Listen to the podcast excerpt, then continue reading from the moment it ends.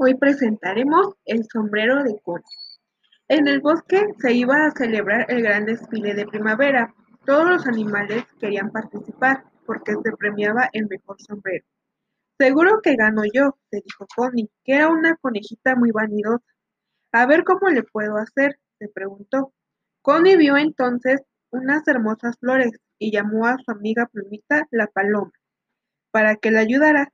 Entre las dos prepararon su sombrero. Perfecto, dijo Plumita cuando acabaron. Connie se lo puso y sonrió. Sé que voy a ganar, gritó de júbilo. Por fin llegó el día y todos los animales lucían bonitos sombreros. No hay ninguno como el mío, pensó Connie, satisfecha. La cabra Brígida trotó hasta Connie y se comió las flores de su sombrero. Y con ese momento el caballo relinchó, anunció el ganador del concurso. El ganador del concurso es el zorro forro.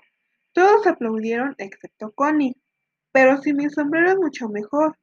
Connie se echó las manos en la cabeza. ¡Ah, mi sombrero! gritó al darse cuenta de que no estaban las flores. ¡Ay, lo siento, Connie! dijo Brígida. No importa, dijo Relinchón. Connie ha ganado el premio del sombrero más divertido.